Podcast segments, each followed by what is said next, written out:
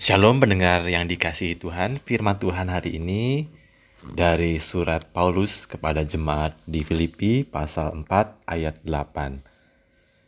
Jadi akhirnya, saudara-saudara, semua yang benar, semua yang mulia, semua yang adil, semua yang suci, semua yang manis, semua yang sedap didengar, semua yang disebut kebajikan dan patut dipuji, pikirkanlah semuanya itu.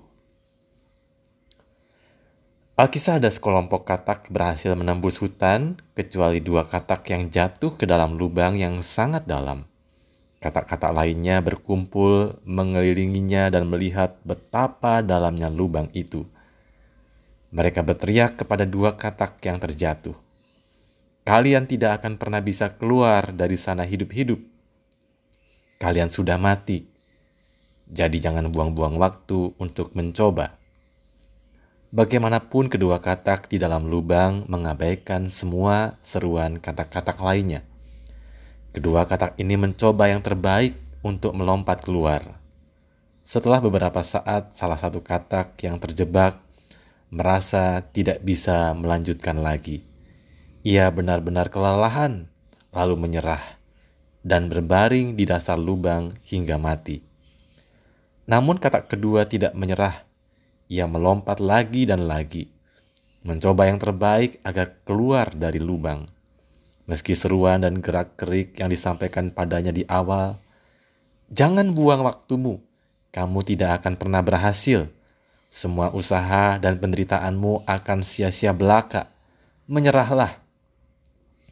Dan kemudian dengan satu usaha besar, kata itu melompat keluar dari lubang ke tempat yang aman. "Bagaimana kamu melakukannya?" tanya kata lain dengan takjub.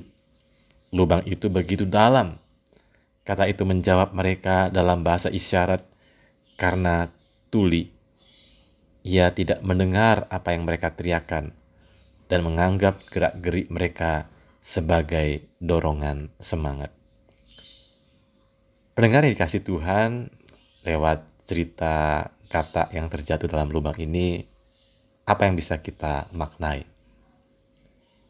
Apa yang kita masukkan ke dalam pikiran kita, entah itu dari perkataan orang lain, khususnya yang sifatnya buruk, yang melemahkan semangat, itu bisa saja membuat kita kehilangan semangat dalam menjalani hidup ini, kehilangan damai sejahtera, dan kehilangan sukacita.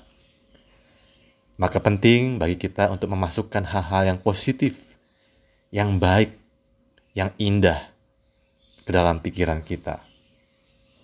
Paulus mengatakan kepada jemaat di Filipi, di Filipi agar mereka senantiasa memikirkan, yaitu semua yang benar, semua yang mulia, semua yang suci, semua yang manis, semua yang sedap didengar, semua yang disebut kebajikan dan patut dipuji.